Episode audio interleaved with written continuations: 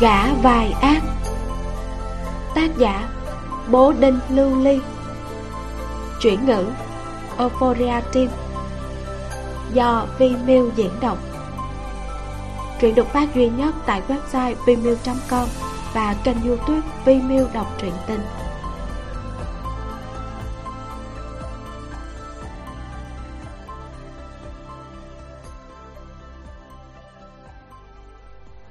Tập 3 Chương 11 Tiết sầm. Ninh Ân là người không có cảm xúc, Nên hắn không biết cảm giác xấu hổ là thế nào. Kiếp trước, khi Ngô Linh Tê hầu hạ hắn tắm rửa, Hắn thường xuyên để lộ thân thể trắng trẻo cường tráng. Như một quỷ nước mê hoặc lòng người, Bước ra từ trong hồ nước nóng đầy hơi nước mờ mịt, Đi về phía nàng. Mặc cho từng giọt nước rơi xuống miệng vết thương còn mới mà hắn che giấu trên da thịt của mình. Hắn đối xử với thân thể của mình bằng sự thờ ơ gần như tê liệt. Cho dù có cởi trần hay bị khoét một vết dao cũng thế mà thôi, hắn chẳng quan tâm một chút nào. Như thể đó chỉ là một miếng thịt chết có độ ấm, không có gì để ngại ngùng tránh né. Ở đời trước, những điều này không có cách nào lý giải tính cách máu lạnh chán ghét của hắn, phải tới sau khi nàng gặp được thiếu niên ninh ân mới mơ hồ có đáp án. Một người ngay cả tính mạng mình cũng không thể nắm trong tay, thì làm sao có thể mong đợi hắn cảm thấy thẹn thùng? Rút lại suy nghĩ, khi ninh ân định tiếp tục cởi xuống nữa, ngô linh tề đã kịp thời ngăn hắn lại. Dừng lại! Ninh ân ngước đôi mắt như mực lên ánh mắt không hề gợn sóng đó, khiến cho ngô linh tề đau cả đầu. Nơi này không phải là dục giới tiên đô. Ở chỗ của ta, ngươi phải hiểu lễ nghĩa. Trái ngô linh tệ hơi giật giật. Nàng kiên nhẫn nói. Ngươi đi ra đằng sau bình phong thay đồ đi. Dù ở đời trước hắn có thật xấu gì, thì đời này nàng phải sửa cái thói xấu này của hắn. Bức bình phong đã cũ lớp lụa trên đó trở nên mỏng và ố vàng. Thoáng thấy bóng dáng thiếu niên thon gầy lại không hề yếu ớt. Bên trong phòng nồng nặc mùi thuốc. Ngô linh tề khép tay áo đứng dưới mái hiên hóng mát. Sau khi suy nghĩ một lúc, nàng ngập ngừng hỏi. Ngươi tên là gì? Sau bức bình phong là một hồi im lặng, mới trả lời. Hai mươi bảy ngô linh tề đã biết rõ còn cố hỏi. Ý ta là tên trước kia của ngươi kìa. Sau một lúc im lặng ninh ân nói. Không nhớ rõ. Nghe vậy ngô linh tê lộ ra vẻ nghi hoặc. Không nhớ rõ mình là ai nhưng lại nhớ rõ việc hồi cung báo thù. Không nhớ rõ mình là ai lại có thể ngồi vào vị trí nhiếp chính vương nếu không phải ngô linh tê mang theo ký ức của kiếp trước e rằng nàng đã tin những lời hoang đường mà hắn nói. Mặc kệ ngươi thật sự nhớ rõ hay là không tiện nói ra, con mèo này ta trả cho ngươi. Nhớ tới ý định của mình ngô linh tê ra lệnh cho thị tỳ đặt con mèo lên trên giường, nói với người đứng ở sau bình phong. Bởi vì thể chất đặc biệt nên ta không thể nuôi mèo. Qua hai ngày mà vết thương của ngươi khá hơn thì ngươi mang nó cùng rời đi đi chăm sóc nó cho tốt đó. Sau tấm bình phong, thiếu niên như hiểu ra gì đó, động tác thắt đai lưng rõ ràng ngừng lại. Nàng không hề nghĩ đến chuyện giữ hắn ở lại, dù hắn nói sẵn sàng làm bất cứ điều gì với nàng. Thấy ninh ân không trả lời, ngô linh tê hắn giọng giải thích. Dục giới tiên đô đã bị tiêu diệt người kiếm kế sinh nhai trong đó không thể bán làm đầy tớ vì không rõ lai lịch. Huynh trưởng nói những nữ nô lệ sẽ bị đưa vào giáo phường tư. Nam nô lệ thì bị sai đến biên quan xung làm lao dịch. Thân thể của ngươi đang bị thương nặng ta không đành lòng đưa ngươi ra biên giới làm cu ly nhưng cũng không thể giữ ngươi lâu dài. Ta đã hiểu ý của tiểu thư. Ninh ân cụp mắt che đi cảm xúc nơi đáy mắt bước ra từ sau bình phong ngô linh tê ngước mắt hơi ngẩn người. Gương mặt này của ninh ân, cho dù nàng đã thấy bao nhiêu lần đi chăng nữa, dù đổi cảnh tượng khác, quần áo đơn giản, nàng vẫn bị làm cho kinh ngạc. Hắn buộc tóc lên, trên người mặc bộ vỏ bào của thị vệ màu xanh đồng, toát lên vẻ anh tuấn đỉnh đạt không nói nên lời. Ninh ân đi đến trước mặt ngô linh tê trông thì là một thiếu niên mảnh khảnh, nhưng còn cao hơn nàng một cái đầu.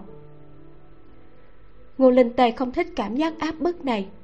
Vừa định lùi lại một bước thì thấy ninh ân cúi đầu rũ mắt, vén vạt áo bào thẳng tắp rồi quỳ xuống. Nàng chưa kịp nghĩ gì thì thân thể đã phản ứng trước một bước. Ngô linh tề bắt lấy cánh tay của ninh ân, đỡ hắn đứng lên rồi nói, ngươi làm cái gì vậy? Ninh ân duy trì tư thế quỳ gối trong đôi mắt đen lấy hiếm có ấy xẹt qua một tia gần sống những năm này hắn như một chú chó lạc đường. Lang thang đây đó ai cũng muốn dẫm lên hắn muốn hắn bước vào bùng lầy. Chỉ có nữ nhân trước mặt này là người duy nhất không muốn hắn quỳ xuống. Ta chào từ biệt tiểu thư. Dường như nên ân nhìn thấy sự khó xử của nàng. Hắn khó khăn nói. Tuy rằng ta muốn ở lại bên cạnh tiểu thư lâu hơn, báo đáp ân tình. Nhưng ta cũng không nên làm tiểu thư cảm thấy khó xử. Ngô linh tề ngạc nhiên. Hắn trở nên nhạy cảm như vậy từ khi nào? Nhưng rời đi sớm mấy ngày cũng tốt. Đỡ cho bản thân phải nhìn thấy hắn sẽ nhớ tới duyên nợ kiếp trước. Huống chi, thân phận hoàng tử của ninh ân quá mức nguy hiểm. Nếu không cẩn thận, sẽ làm ngu gia bị cuốn vào tranh đấu giữa các phe phái nàng vốn không nghĩ đến việc giữ hắn ở đây lâu. Ngô linh tề nâng cánh tay hắn lên, nàng nói, chào từ biệt thì chào từ biệt người quỳ gối làm cái gì? Người đứng là được rồi. Ninh ân quỳ xuống, nàng không chịu nổi đâu. Nàng có thể trách hắn, hận hắn, nhưng duy nhất, nàng không muốn làm nhục hắn. Ta tự biết thân phận thấp kém của mình, nhận ơn cứu mạng của tiểu thư đáng lẽ ra ta nên làm đầy tớ hầu hạ bên người tiểu thư cả đời. Vốn nên đền ơn đáp nghĩa. Nhưng ninh ân liếc nhìn ngô linh tê lại nhanh chóng rủ mắt xuống. Cái liếc mắt đó thật sự vừa cô đơn vừa đáng thương. Môi miếm chặt không có huyết sắc nói nhưng ta là nô lệ trốn khỏi đấu trường thú càng thấp kém hơn so với nô bọc hạng bét tiểu thư không muốn giữ ta lại cũng là phải thôi ta đã làm phiền tiểu thư lâu quá rồi. Cái gì ta cũng không có. Ngay cả tính mạng này đều là do tiểu thư cho. Ngoại trừ quỳ gối, ta thật sự không biết nên cảm tạ ân tình sâu nặng này với tiểu thư như thế nào. Ngươi, trái tim ngô linh tê lay động, nàng nghiêng đầu đánh giá ninh ân. Bộ dạng hắn bây giờ rất không cam lòng và đáng thương. Quả thật cùng với kẻ điên cuồng độc tài và khát máu ở đời trước là hai người hoàn toàn khác nhau. Sự oán giận và thành kiến trong lòng bị phá hủy hết lần này đến lần khác. Cuối cùng, ngô linh tê cũng nhẹ giọng gọi hồ đào vào cửa. Chuẩn bị thêm một bộ xiêm y còn dư lại đây, một ít lương khô và đồ ăn bằng bột mì, đưa cho hắn mang đi. Nhưng ninh ân không chịu nhận. Dù ta là một nô lệ, nhưng không phải là kẻ ăn xin ngập ngừng một chút. Ninh ân nhìn con mèo nhỏ đang ngủ say trên giường nói. Chỉ là con mèo này xin tiểu thư tìm một người khác nhận nuôi nó. Linh tề hỏi. Vì sao? Ngươi không thích nó hả? Ninh ân nhẹ nhàng lắc đầu dáng vẻ một thiếu niên quật cường nói. Ta không có nhà để về không thể để nó theo ta lang thang chịu khổ biết rằng về sau ninh ân sẽ thống trị thiên hạ nhưng trong lòng ngô linh tê vẫn có chút hụt hẫng. Rõ ràng bản thân không làm gì sai sao bỗng dưng nàng sinh ra một tia khó xử? Ta đi đây tiểu thư bảo trọng. Hắn ho khan một tiếng chịu đựng đau đớn kiên nhẫn cúi đầu hành lễ. Khi đứng thẳng người lại cả khuôn mặt đều trắng bệch. Hắn che lại vết thương trên ngực xoay người đi về phía góc cửa đối diện. Mặc dù đã kiệt sức, nhưng hắn vẫn thẳng lưng. Bước chân của hắn vô cùng trống rỗng, nhìn qua yếu ớt và đáng thương. Không hiểu sao, hắn đã làm theo ý nàng nhưng ngô linh tê lại không thấy nhẹ nhõm như trong tưởng tượng. Nàng nhìn bóng lưng đơn bạc tiêu điều của ninh ân, trong mắt ánh lên tia do dự, nhưng chỉ trong chớp mắt là bị nàng đè ép xuống dù sao, khi vết thương lành lặn cũng phải đi. Rồi đi sớm hay lâu mấy ngày cũng không khác chút nào. Một lúc lâu không có động tĩnh gì. Ngô linh tề dừng chân, đang do dự không biết hắn đã đi chưa, thì nàng đột nhiên nghe thấy một tiếng ngã xuống đất rầm một cách nặng nề từ phía sau. Tiếp đó truyền đến tiếng thị nữ kêu lên. Tiểu thư, hình như hắn ngất rồi. Ngô linh tề kinh ngạc quay đầu lại ninh ân ở đời này yếu ớt như vậy sao? Ninh ân nằm trên giường sắc mặt tệ như người chết. Đại phu bắt mạch hồi lâu cầu mày nói. Mạch tương rất yếu ngay cả thân thế làm bằng sắt cũng không chịu nổi dày vò như vậy. Nếu không phải lão đại phu là người đáng tin cậy ngay cả ông ấy cũng bày ra vẻ mặt cực kỳ nghiêm trọng thì có thể ngô linh tề sẽ nghi ngờ có phải là ninh ân giả vờ bất tỉnh hay không? Nàng hỏi. Hắn đã tỉnh dưỡng trong phủ hơn nửa tháng uống thuốc không ngừng. Tại sao vết thương của hắn không thấy chuyển biến tốt một chút nào hết? Thật ra mạch tương này cực kỳ kém. Lão phu cũng chưa từng thấy qua. Lão đại phu nhíu mày nói tiếp. Vết thương bên ngoài hồi phục tốt nhưng mà tổn thương bên trong lại chưa lành. Để xương cốt hồi phục thì cũng phải một trăm ngày. Một trăm ngày? Vậy chẳng phải chờ tới đầu xuân năm sau mới có thể khỏi hẳn? Đang lúc đau đầu, ninh ân dần dần tỉnh lại. Lòng mì hắn khẽ rung, đôi mắt đen nhánh đối diện với ánh mắt phức tạp của ngô linh tê. Rồi sau đó, hắn như sực nhớ ra điều gì? Ôm ngực cố sức ngồi dậy hò khan nói. Tiểu thư ta sẽ đi ngay. Nè ngươi đừng có nhúc nhích. Ngô linh tê vội vàng giữ chặt hắn cau mày nói. Không muốn sống nữa hả? Ninh ân mím môi khuôn mặt tuấn tú tái nhợt lộ ra một chút ngượng ngùng. Ta không thể làm phiền tiểu thư nữa. Nếu người chết ở cửa phủ của ta chỉ sợ càng phiền phức hơn đó ngô linh tê tức giận đập trán hắn nói rất nhiều thuốc như vậy đều uống đi đâu mất rồi sao lại không giống đời trước một chút nào? Ý thức được bản thân suýt lỡ miệng ngô linh tề cắn môi dưới đầy đặc của mình. Ninh ân không rõ nguyên nhân nhưng hắn vẫn cụp mắt xuống ngoan ngoãn nói thật xin lỗi. Nhìn dáng vẻ của hắn đáng thương như vậy ngô linh tê tức giận mà không có cách nào trút xuống mệt mỏi, lười dằn co cùng hắn. Một lúc lâu sau, nàng thở dài, bất đắc dĩ nói, nằm đi, thật sự là kiếp trước nợ ngươi mà. Vì thế, ninh ân nằm xuống, nhìn nàng không chớp mắt. Yếu ớt thì yếu ớt, nhưng đôi mắt thì rất sáng. Chắc là hắn vui vì bản thân có thể ở lại đây. Nhưng chú chó hoang, cố chấp và đáng thương hầu kết của hắn trượt lên xuống khàn giọng nói.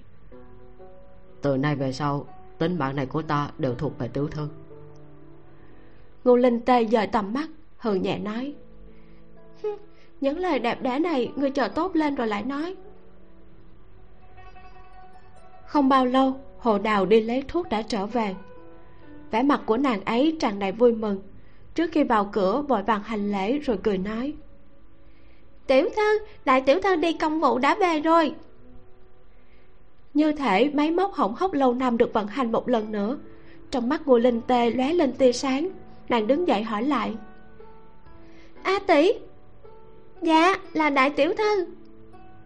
Hồ đào thở hổn hển, hai má ửng hồng vì phấn khích. Nàng ấy nháy mắt với ngô linh tê và nói. Tiết nhị lan cũng cùng tới đây đang nói chuyện ở tiểu viện ạ. À. tiết nhị lan đã lâu không nghe thấy danh xưng này ngô linh tê nhất thời không kịp phản ứng. Hồ đào cười nói chính là tiết nhị công tử của tướng phủ tiểu thư có phải người vui mừng đến mơ màng rồi không? À, phải là vui mừng quá. Trong mắt ngô linh tê biến thành ý cười nhẹ rồi bước hai bước về phía cửa. Nghĩ đến điều gì đó nàng lại dừng lại liếc mắt nhìn trên giường một cái. Ngươi nghỉ ngơi cho tốt nói xong lời này, nàng không lưu luyến gì nữa, bước đến cửa đi ra ngoài. Ở tiểu viện xôn xao một trận. Ngô linh tê đứng dưới hiên nhà. Từ xa đã nghe thấy tiếng huynh trưởng ngô hoán thần của mình đang chế nhạo tỷ tỷ huynh ấy giả hoạt nói. Hai tháng không gặp, ngô tân di, muội lại cường tráng hơn rồi. Dáng dấp y như nam nhi. Sau này ai mà dám lấy muội hả?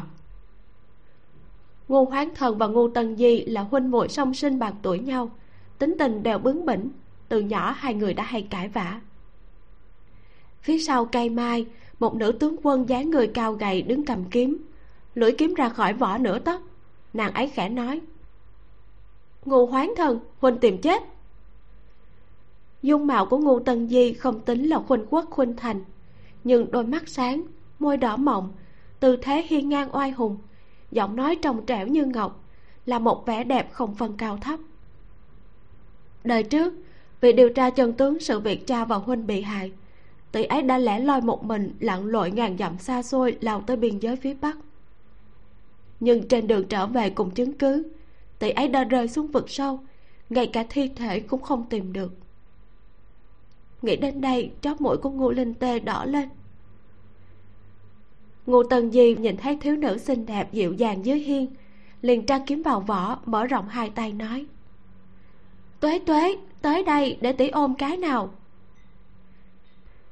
Đã nhiều năm không thấy nét mặt tươi cười rực rỡ của tỷ mình, rốt cuộc ngô linh tê không nhịn được, theo làn váy một đường chạy tới, nhào vào áo giáp lạnh như băng trong lòng ngực ngô tân di. Hốc mắt của nàng phím hồng, cười nói tỷ muội rất nhớ tỷ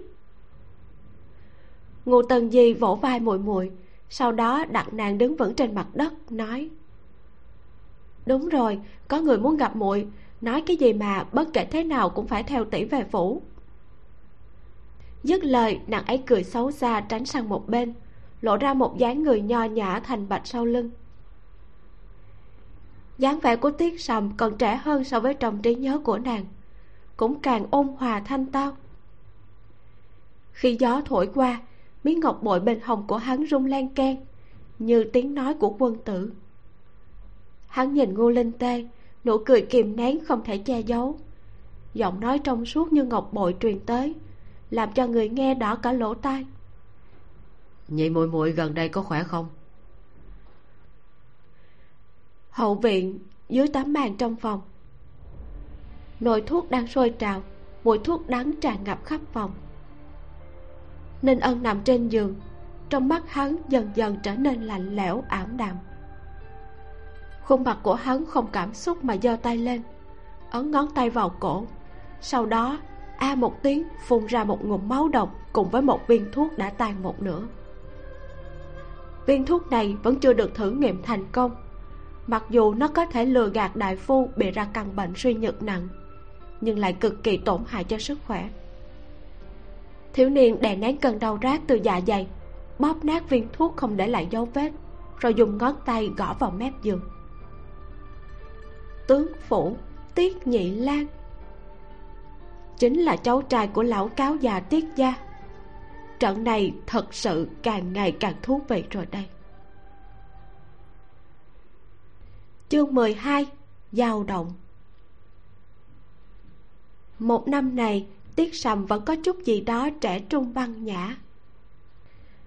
Hắn bái kiến ngô tướng quân ở trước bậc thềm và chậm rãi tán gẫu với người bạn chí cốt ngô hoán thần. Nhưng ánh mắt của hắn thì luôn vô thức bay xuống dưới hành lang dõi theo bóng dáng yểu điệu kiều diễm. Người đang nhìn cái gì đó?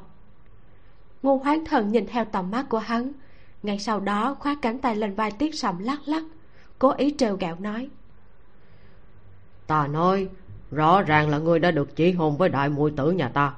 Tại sao trong mắt ngươi chỉ thấy nhị muội muội vậy? Tiểu tử nhà ngươi không thể ăn trong bát nhìn trong nồi nha. Ngô hoán thần. Ngô tần di ghét nhất người khác lấy chuyện này ra làm trò đùa, tức giận đến mức vỗ bàn đá một cái, lạnh lùng hư cười. Huynh lại thử nói nhảm thử xem, ai được chỉ hôn với tên mọt sách đó? Tiết sầm dễ tính, lắc đầu cười và tránh khỏi móng vuốt của ngô hoán thần hắn vô thức sờ sờ tay áo tiến về phía trước khẽ gọi. Nhị muội muội. Ngô linh tê đang chăm trà quay người lại khuôn mặt ngay lập tức hiện chút ý cười gật đầu đáp lại. Sam ca ca.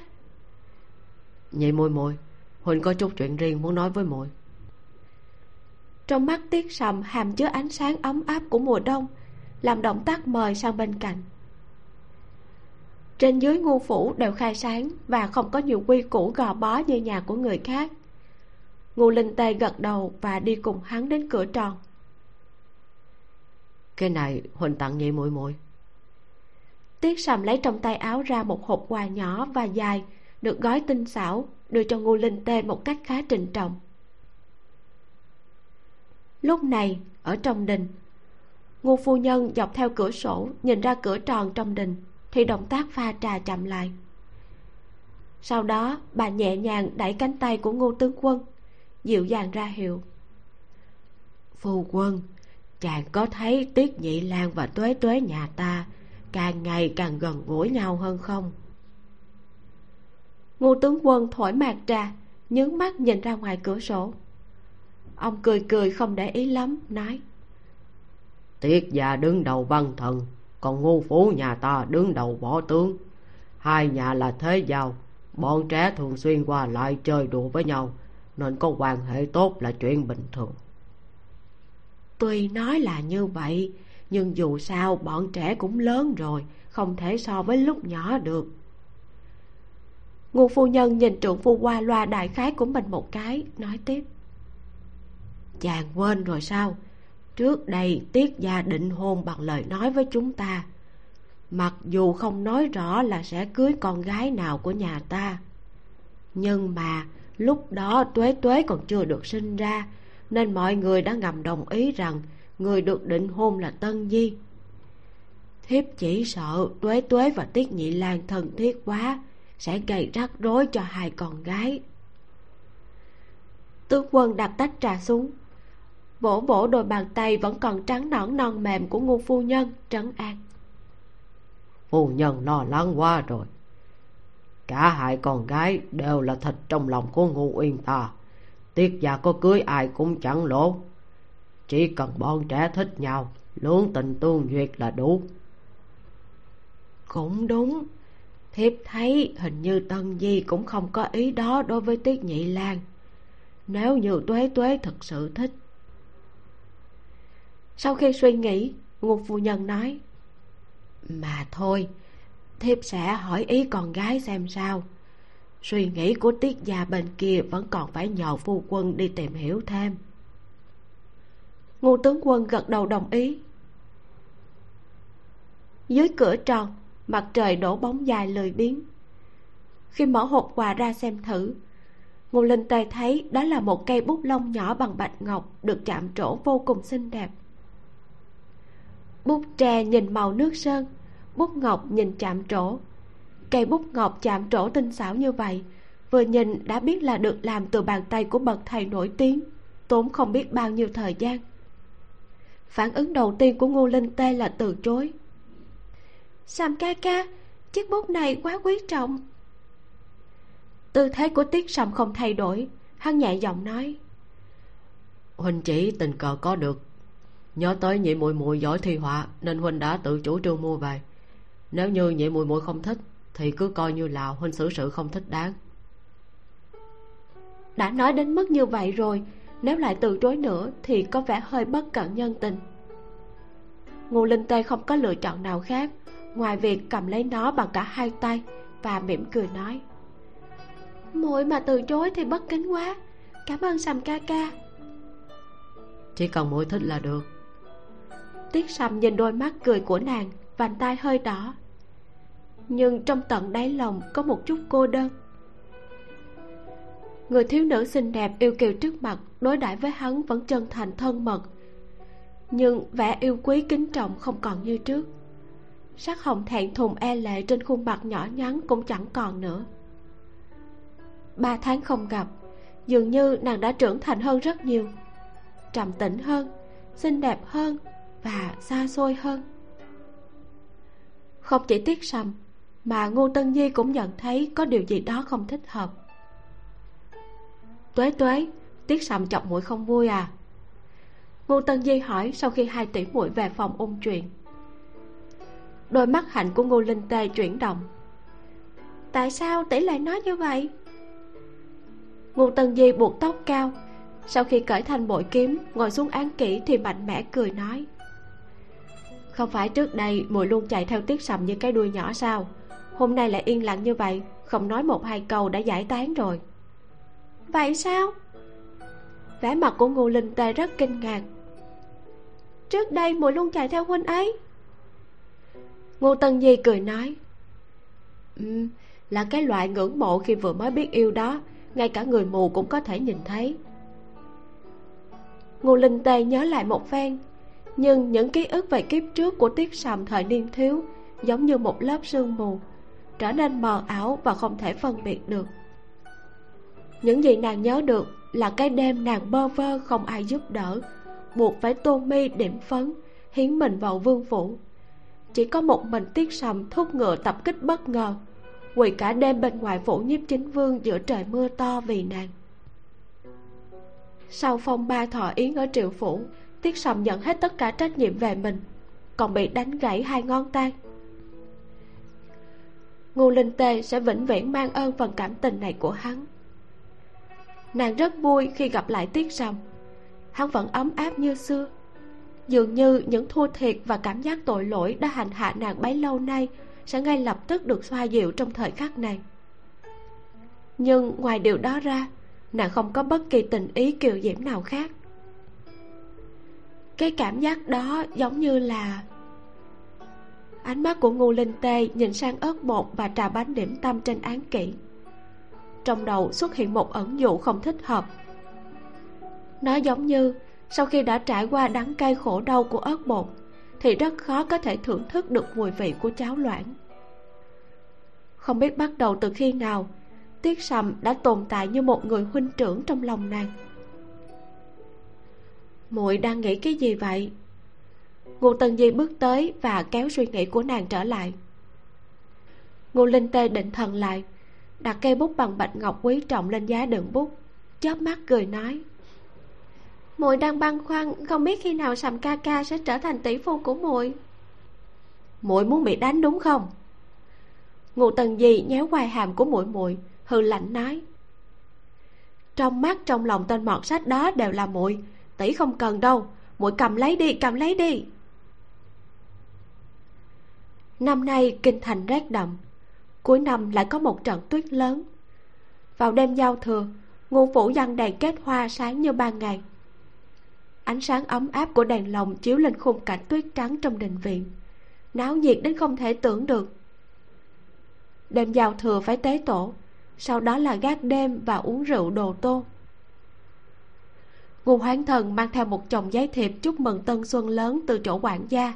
Cười tủm tỉm nói thiệp năm nay nhiều hơn những năm trước. Trong đây còn có không ít bái thiệp do con em thế gia từ trong kinh gửi tới. Đại khái đều là ý cầu thân tuế tuế không ra đây chọn à. Ngô linh tê chưa bao giờ ngờ được rằng mình sẽ giúp ngô gia thoát khỏi tai họa bắc chinh nhưng lại không thoát khỏi làn sóng cầu hôn từ khi cặp kê 15 tuổi nàng vân về tay áo bỏ thêm hai thìa ớt bột vào rượu đồ tô. Lạnh nhạt đáp. Muội không xem. Ngô tướng quân lên tiếng dỗ dành. Con gái tới tuổi cặp kê bàn chuyện hôn nhân đã là quy tắc rồi. Còn gái ngoan xem một chút cũng chẳng có sao đâu. Ngô hoán thần nói thêm để chọc cười. Phụ thân nói không chừng trong lòng tiểu muội đã sớm có ý trung nhân rồi đó ngô linh tê cũng mỉm cười đôi mắt cong cong lấp lánh ánh sáng nói. Cha nương huynh trưởng còn chưa lập gia đình đâu có đạo lý đến em út là con phải gả chồng trước. Vẫn là chọn huynh trưởng cưới cô nương tô gia sau đó hắn bàn chuyện của chúng con sao? Phải con gái ngoan nói rất có lý. Thế tấn công của ngô tướng quân đã thành công bị chuyển hướng. Ông lập tức xa sầm mặt mày trừng mắt nhìn con trai năm nay sẽ qua tô gia. Sớm sắp xếp chuyện hôn sự của con. Lúc này, ngô khoáng thần trông giống như một quả cà tím bị héo úa giữa sườn giá. Hắn u oán nhìn em út một cái chấm dứt chiến tranh. Ngô tần di cười trên nỗi đầu của hắn giờ ngón tay cái cho muội muội. Lợi dụng lúc người nhà đang lo lắng cho chuyện hôn sự của ngô hoán thần, ngô linh tê đã lẻn chuồn ra cửa, ra ngoài cho thoáng khí đêm nay nàng uống không ít rượu. Hai má nóng bừng, thèm muốn mát mẻ, nên nàng khoanh tay bước chậm chậm dọc theo hành lang. Để cho gió đêm mang băng tuyết lạnh lẽo, thổi tan khô nóng ở trong người. Không biết đã đi bao lâu, ánh đèn mờ dần, tuyết trên mái hiên lộ ra một vòng cung xanh thẳm trong màn đêm. Ngô linh tê nghe thấy tiếng quét tuyết sột soạt. Dừng bước nhìn lại thì thấy ở nơi tối tầm phía trước, có một bóng người mảnh khảnh cao gầy đang cầm chổi. Lẻ loi một mình quét dọn tuyết động ở hậu viện. Đêm nay là đêm giao thừa, tất cả hạ nhân và người hầu đều thay y phục mới, tập trung ở tiền viện chờ đến giờ tí nhận tiền thưởng. Vì vậy, hậu viện không có người trông coi. Ngoài trừ cái người đang quét tuyết này trong lòng ngô linh tê cảm thấy có cảm tình, nên sờ sờ túi tiền nhỏ luôn mang theo bên mình, nói với hồ đào đang sách đèn lồng. Gần qua năm mới rồi mà vẫn quét tuyết, hẳn là hắn rất siêng. Ngươi mau đi gọi hắn qua đây lãnh thưởng. Hồ đào nói dạ một tiếng và sách đèn lồng tiến lên phía trước gọi. Cái người đang quét tuyết kia, tiểu thư nhà ta gọi ngươi qua đó. Bóng dáng quét tuyết bỗng ngừng và quay đầu lại ngụ linh tề khẽ giật mình. Hai chữ ninh ân suýt chút nữa đã buộc ra khỏi miệng. Nghĩ đến kiếp này, mình nên là không nhận ra hắn, cho nên nàng đành liền nuốt xuống cái tên đã suýt nói ra. Hỏi, vết thương của ngươi đã lành rồi sao? Ngươi ở chỗ này làm gì? Dứt lời, nàng lại nhìn về phía hồ đào. Có người xa lánh hắn, ép hắn phải làm việc à? Hồ đào lắc đầu, vẻ mặt cũng mờ mịt, không biết gì là tự tâm muốn làm. Nên ân mặc vỏ bào xanh đậm vươn người đứng thẳng. Dường như thứ cầm trong tay hắn không phải là trỗi mà là một thanh trường kiếm có thể định đoạt sinh tử của người khác. Hắn cụp mắt xuống nhưng không chút hèn mọn nào mà thấp giọng nói. Tuyết rơi đường trơn trượt ta sợ tiểu thư bị ngã. Con đường này thực sự là con đường mà ngô linh tê phải đi để quay về sương phòng bởi vì lát đá xanh, tuyết rơi đông lại thì cực kỳ trơn trượt. Ngô linh tê nhìn chằm chằm vào con đường nhỏ lát đá xanh, được bao phủ bởi một lớp băng mỏng, nhất thời không nói gì. Nhưng ninh ân lại hiểu lầm ý của nàng, đặt cây trổi dựa vào bên tường, sau đó chậm rãi đi tới. Bóng tối trên người hắn mờ dần từng lớp một ánh sáng ấm áp của chiếc chao đèn bằng lụa hình bát giác dưới mái hiên nhà, soi rõ khuôn mặt trẻ trung và tuấn mỹ của hắn. Dưới cái nhìn khó hiểu của ngô linh tê, hắn phải áo bào lên, quỳ xuống trong tư thế phục tùng. Sau đó, mười ngón tay đang vào nhau, lòng bàn tay hướng lên trên, đặt tay lên lớp đá xanh đã đóng băng. Ngươi đang làm gì vậy? Ngô linh tê hỏi. Nên ân ngẩng đầu trong mắt ánh lên dáng vẻ xinh đẹp của nàng với chiếc váy đỏ tươi. Bình tĩnh nói đường đá trơn trượt tiểu thư hãy dẫm lên lòng bàn tay của ta mà đi. Hắn nói rất bình tĩnh. Trong đôi mắt đen như mực không có một chút khuất nhục nào. Như thể hắn sinh ra đã nên như vậy rồi. Ngô linh tề cảm thấy một cơn tức giận từ đâu đó trào lên.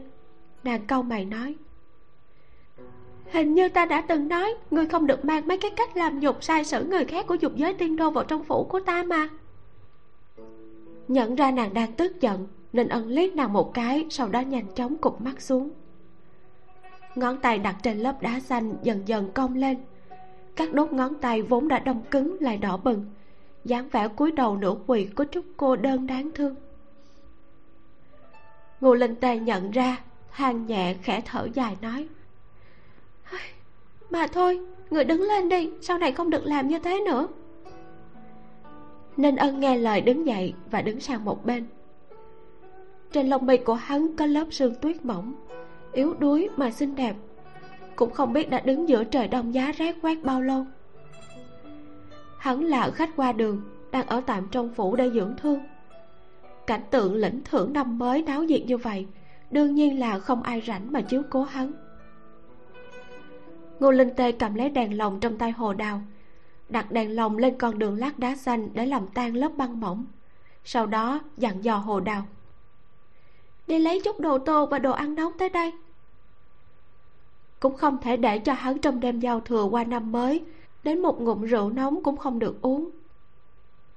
Hồ đào cúi xuống hành lễ rồi đi thu xếp.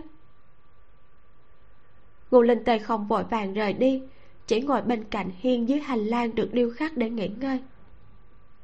Một lúc lâu sau giọng nói trầm thấp và bướng bỉnh của thiếu niên xuyên qua gió tuyết đêm lạnh truyền tới. Ta chỉ muốn báo đáp tiểu thư làm cho tiểu thư vui vẻ. Ngô linh tê ngạc nhiên đôi mắt hạnh liếc nhìn thiếu niên đang đứng trước bậc thềm. Vừa đến giờ tí pháo hoa trồng thành bắn lên trời làm nổ tung thành từng mảnh từng mảnh đồ mi trên bầu trời đêm xanh thẳm. Một chớp mắt kia, hàng ngàn, hàng vạn ngọn đèn và cảnh tuyết trong thành đều ảm đạm phai mờ. Ở tiền đình vang lên tiếng đám người hầu đồng thanh chúc mừng tưng bừng táo nhiệt. Nhưng trong mắt ninh ân chỉ có bóng đêm cô quạnh, khó có thể phân biệt sáng tối. Ngô linh tê đột nhiên nhớ đến kiếp trước trong phủ của nhiếp chính vương chưa bao giờ ăn mừng năm mới và cũng không thắp đèn hoa. Khi trong kinh thành giăng đèn kết hoa sôi động và náo nhiệt, chỉ có trong vương phủ vắng lặng như một ngôi mộ. Ngay cả một cái đèn lồng đỏ hay một bức câu đối tết cũng đều chẳng có. Màu sắc tươi đẹp duy nhất trong cả đêm giao thừa có lẽ là vết máu dưới hạ thường của ninh ân. Không biết là máu của ai một lần, khi ninh ân có tâm trạng tốt, hắn với đôi mắt lờ mờ sương mù đã hỏi ngô linh tê rằng nàng muốn gì. Làm sao ngô linh tê dám thực sự đưa ra yêu cầu quá đáng nào? Suy nghĩ hồi lâu, cuối cùng nàng chỉ bịa ra một câu. Ta muốn xem đèn hoa đăng tết nguyên tiêu.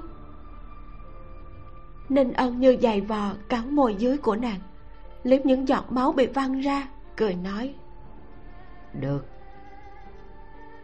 Nhưng vào ngày tết nguyên tiêu hôm đó điều chờ đợi họ. Chính là tàn đảng của thái hậu cầm chiếu thư trong đài ngọc của tiểu hoàng đế. Liên hợp thái giám dày công chế tạo một bữa hồng môn yến vì ninh ân. Đêm hôm đó, trước bận rồng máu chảy thành sông, ngô linh tê cũng suýt tán mệt tại chỗ.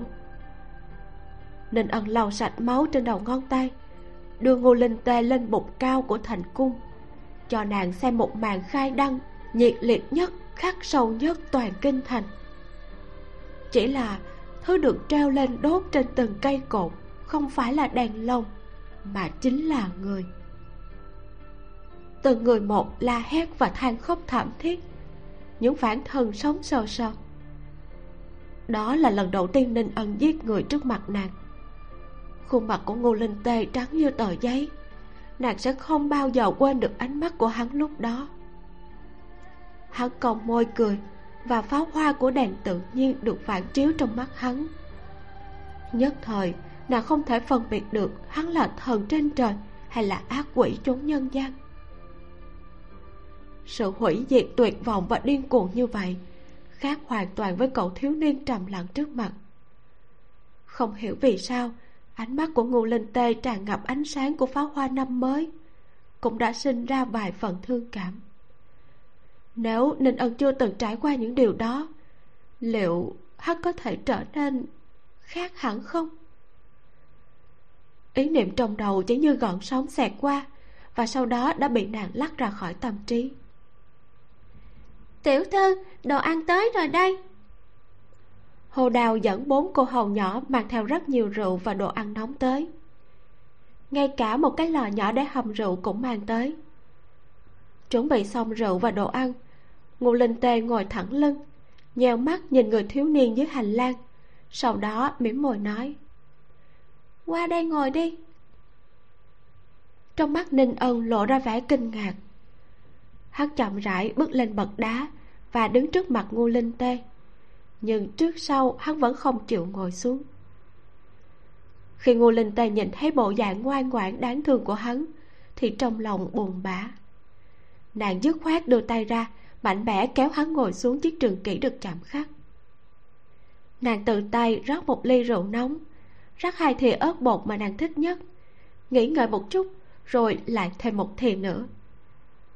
Sau đó, nàng đưa ly rượu đầy thành ý này đến trước mặt của ninh ân giọng dịu dàng nói. Uống đi. Chương 13 xuân tiêu.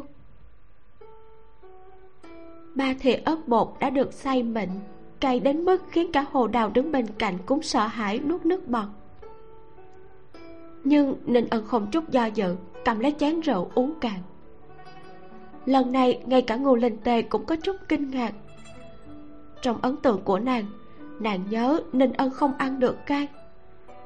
Đưa cho hắn ly rượu này để thử xem tính cách của hắn có thực sự khác với kiếp trước hay không. Thứ hai là nàng thấy các khớp ngón tay của hắn đỏ lên vì lạnh vừa lúc nhấp hai ngụm để xua tan đi cái lạnh.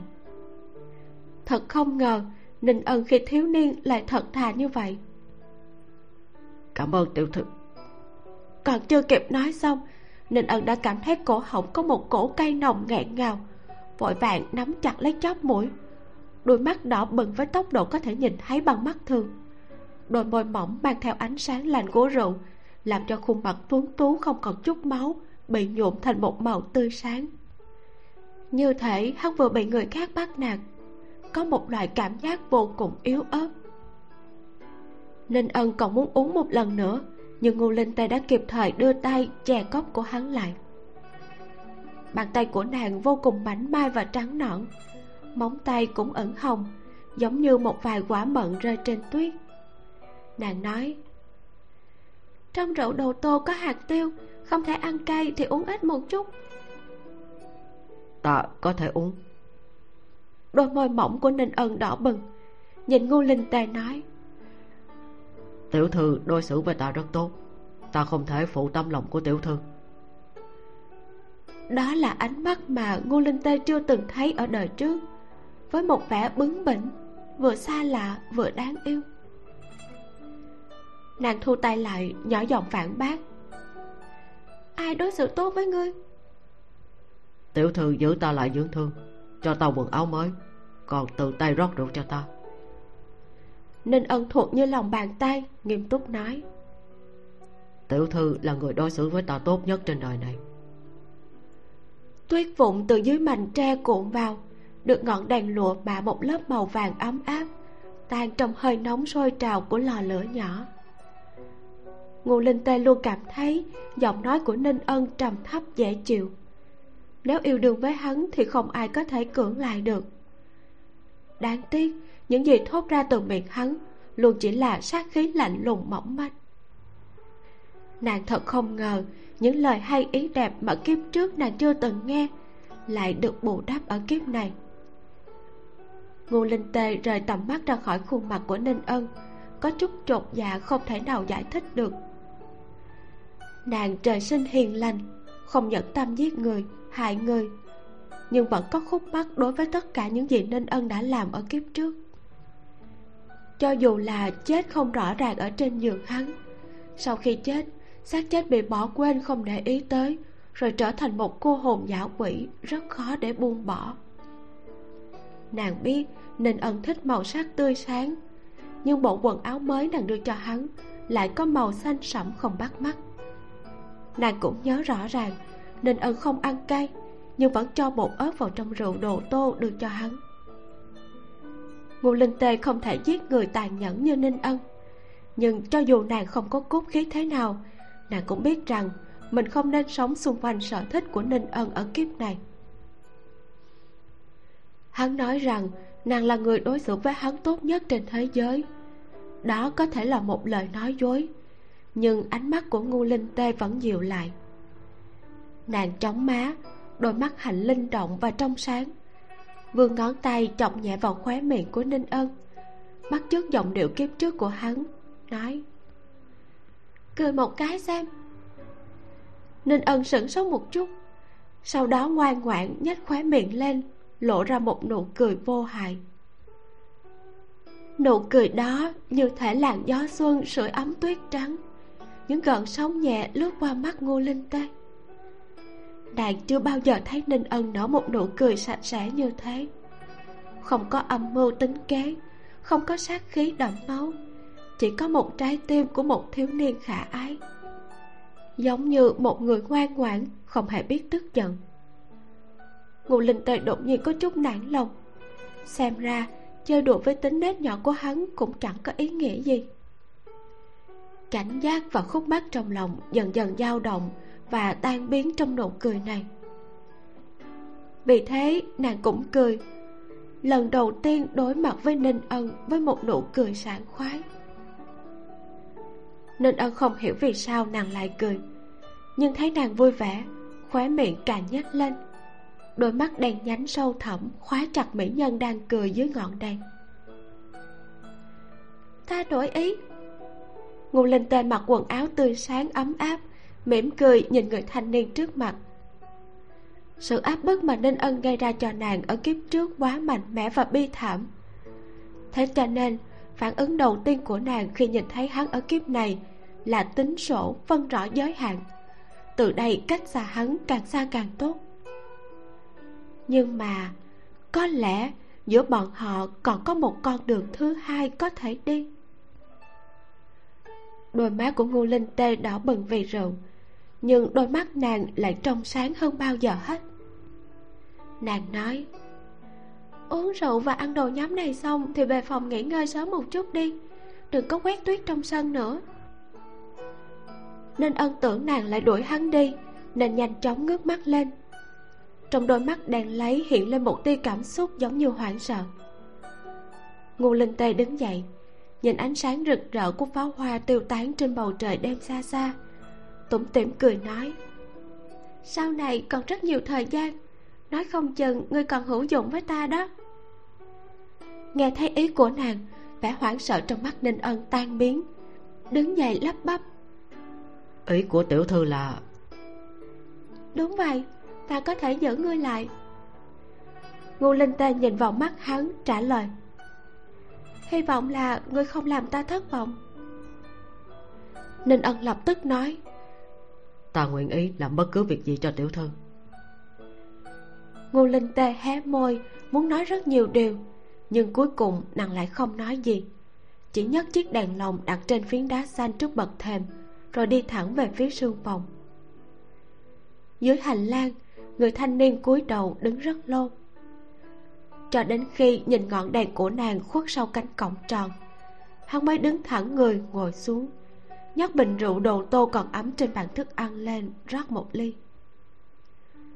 Ninh ân cầm ly rượu lên nhưng không uống. Mạnh trúc che khuất vẻ mặt của hắn.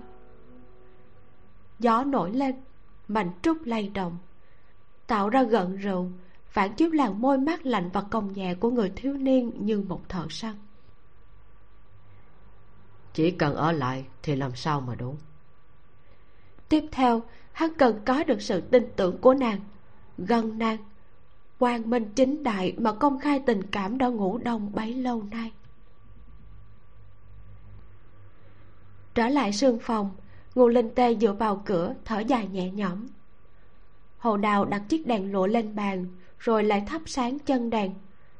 Quay đầu lại, nhìn thấy bộ dạng tâm sự nặng nề của chủ tử, liền không nhịn được nhiều chuyện, nói tiểu thư, nhà ta tuy làm ăn lớn, có hàng trăm nô bộc, cũng có thể nuôi nổi. Nhưng dù sao, hắn cũng chỉ là một tên ăn mày, lang thang, vô danh tiểu tốt. Người chữa trị vết thương cho hắn còn không nói, còn chiêu mộ hắn vào phủ, có phải là quá tốt bụng và bốc đồng rồi không? Cô linh tây cũng cảm thấy rằng nàng đưa ra quyết định này rất vội vàng, nhưng nàng không hối hận mặc dù nàng đã giải quyết được nguy cơ trước mắt của bắc chinh, nhưng cha và huynh trưởng vẫn chưa thể tìm ra kẻ đứng sau cái bẫy.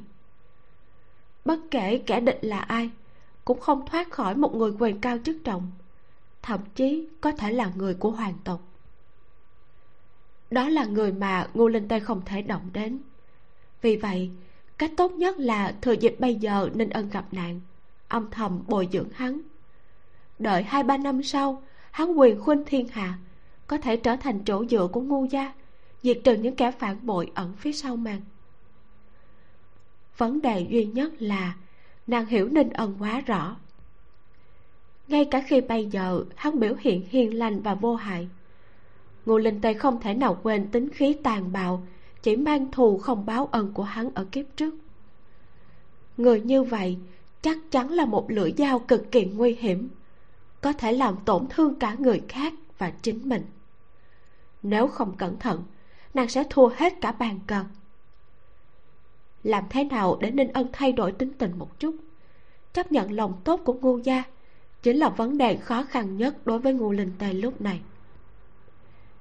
Nếu đã nhận lời hắn rồi, thì đi một bước, tính một bước vậy. Ngô linh tề gọi hồ đào đến bên cạnh dặn dò đổi người đó đến một căn phòng sạch sẽ thông thoáng hơn. Không cho phép hắn đến tiền viện. Không cho phép bất cứ ai sai bảo hắn làm việc bẩn thỉu nặng nhọc. Ngoài ra, nếu cha và huynh trưởng hỏi người nói rằng ta giữ hắn lại để nuôi con mèo cho ta? Hồ đào vâng lời dạ nô tỳ hiểu rồi. Qua năm mới, vết thương của ninh ân gần như đã lành hẳn ngô linh tây còn chưa nghĩ ra nên đi bước tiếp theo như thế nào. Chỉ đơn giản để hắn ngày ngốc ở hậu viện. Lấy một phần tiền tiêu vặt hàng tháng để nuôi hắn. Để hắn thay nàng chăm sóc con mèo nhỏ hoa nôn. Suy nghĩ này đã trôi qua hơn nửa tháng. Khi định thần lại thì tuyết đã tan và mùa xuân đã bắt đầu. Khoảng chục cây đào trong vườn đang rung rẩy khoe nụ mới đường công phủ đưa thiệp mời đến, mời huynh muội ngu gia bảy ngày sau, cùng đi đạp thanh săn thú núi quy vân ở ngoại thành. Kiếp trước, ngô linh tê bị nhốt ở triệu phủ và vương phủ trong nhiều năm. Kiếp này, trọng sinh lại một lần đã bị việc bắt trên của cha và huynh trưởng thêm chuyện của ninh ân làm sao nhãn, không có thời gian ra ngoài du ngoạn và thư giãn. Được bạn tốt mời, tất nhiên nàng dốc hết sức lực muốn đi hơn nữa đường công phủ rất danh giá. Cháu gái duy nhất của lão thái quân là người chủ trì cuộc đi săn. Hầu hết con cái của các quan chức ở kinh thành đều sẽ đến đó theo lịch hẹn. Điều này thuận tiện cho ngô linh tê hỏi thăm một số tin tức. Cuộc đi săn sẽ kéo dài hai ba ngày. Ngô phu nhân lo lắng rằng thân thể con gái út mỏng manh sẽ đông lạnh bị thương, cho nên bà không đồng ý với cuộc hẹn của ngô linh tê tuy nhiên không thể chịu nổi con gái dùng mọi cách năn nỉ, đành phải buông tay, nói. Huynh trưởng còn bận việc trong triều không thể qua được. Vậy để tân di đi với con đi. Mang theo người đánh xe ngựa và nhiều thị vệ một chút.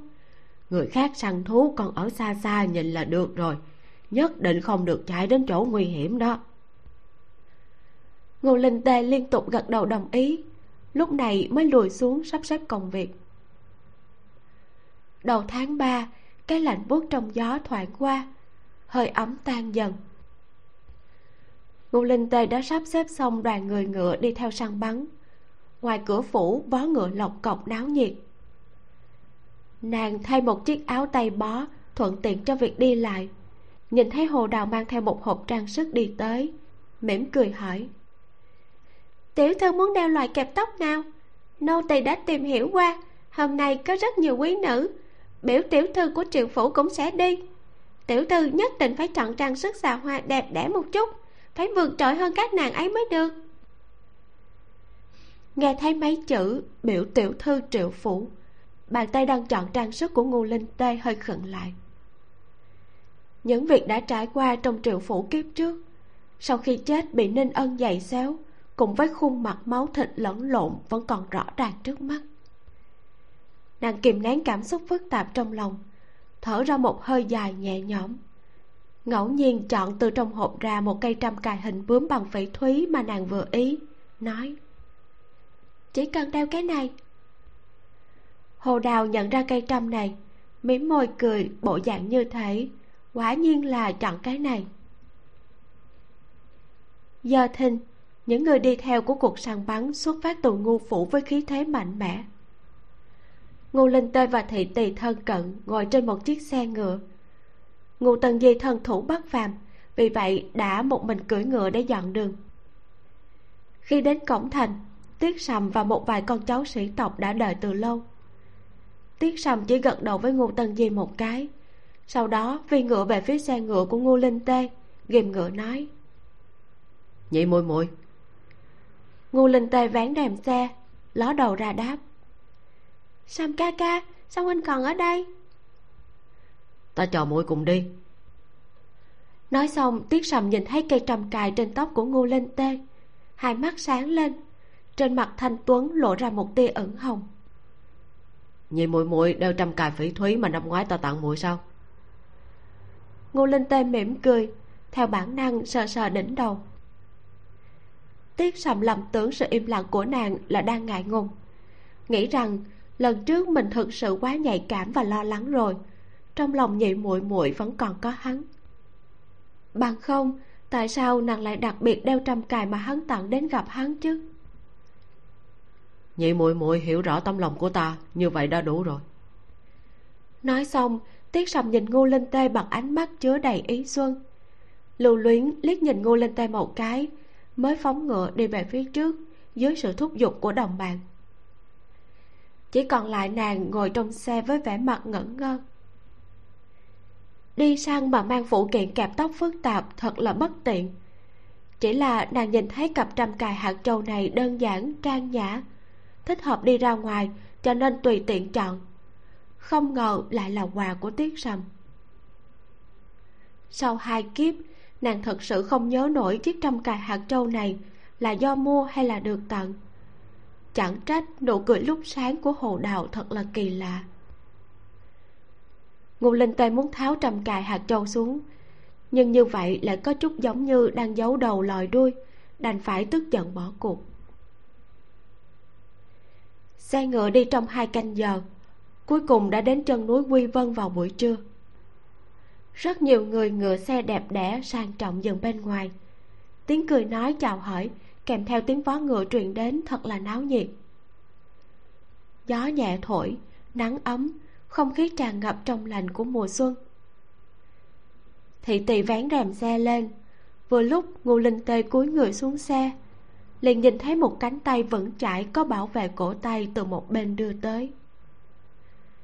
Nàng vô thức đặt lòng bàn tay lên cánh tay của người hầu kia, rồi quay đầu qua nhìn, bắt gặp một đôi mắt đen tuyệt đẹp ninh ân ngô linh tê nhớ tới, hắn không có trong danh sách những người đi cùng, thì không khỏi kinh ngạc. Sao ngươi lại ở đây? Chương 14 đứng thứ nhất. Sau giờ trưa, các nhà được mời đi săn đều đã đến đông đủ. Từng người tìm nơi trú ẩn an toàn bằng phẳng ở chân núi để dựng lều trại tiểu thư đã tìm thị vệ thanh tiêu hỏi rõ ràng rồi. Hồ đào bưng một chậu nước sạch vào lều, thầy ngô linh tê sáng tay áo lên rồi nói.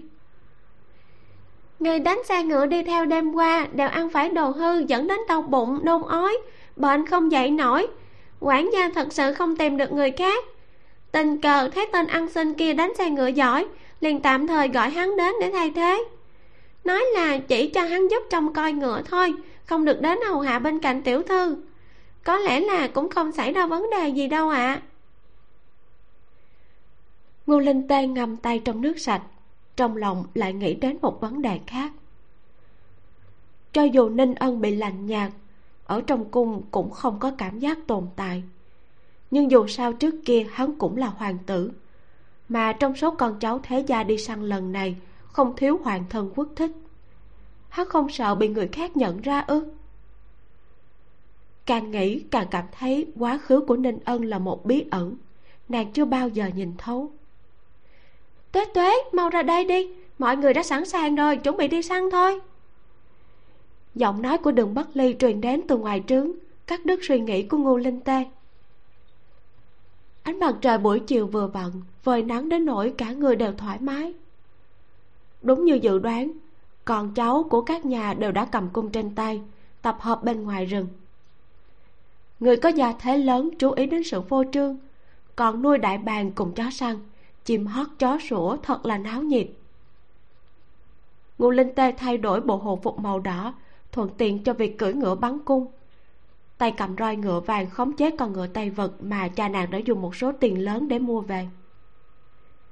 Ngựa là báu vật, người là mỹ nhân trang phục đỏ tươi dưới ánh mặt trời rực rỡ có một không hai, càng chói mắt hơn so với dáng vẻ trăm ngọc váy hoa ngày thường. Trong lúc nhất thời, ánh mắt con cháu của các nhà nhìn về phía nàng đều mang theo vẻ kinh diễm. Có lẽ không nghĩ tới, tiểu nữ nhi bệnh tật mà ngu gia nuôi trong khuê phòng lại là mỹ nhân xinh đẹp như vậy. Tiết sầm dục ngựa tới trước, đi vòng quanh nàng một vòng mới ghìm ngựa lại, ôn nhu nói nhị muội muội, để thấy trong rừng phức tạp, lát nữa muội đi theo đoàn người, đừng có chạy xa. Được. Ngô linh tê gật đầu, cùng hắn gia nhập đội ngũ săn bắn, đứng bên cạnh ngô tân di. Tiếng càng vừa vang lên, cả trăm con ngựa vòng qua sườn núi dài, đua nhau chạy làm kinh động vô số chim bay trong rừng. Xông lên trước chính là ngô tân di một thần binh phục còn có một thiếu niên cao quý đeo cung vàng chạm khắc ngang hàng cùng nàng ấy. Không phân biệt trước sau thân ảnh thiếu niên kia nhìn có chút quen mắt. Có thể là kiếp trước từng thấy ở trong yến hội một lần. Ngô linh tề để mắt đến, đánh ngựa hỏi đường bất ly. A ly, thiếu niên cầm cung vàng ở phía trước là ai vậy?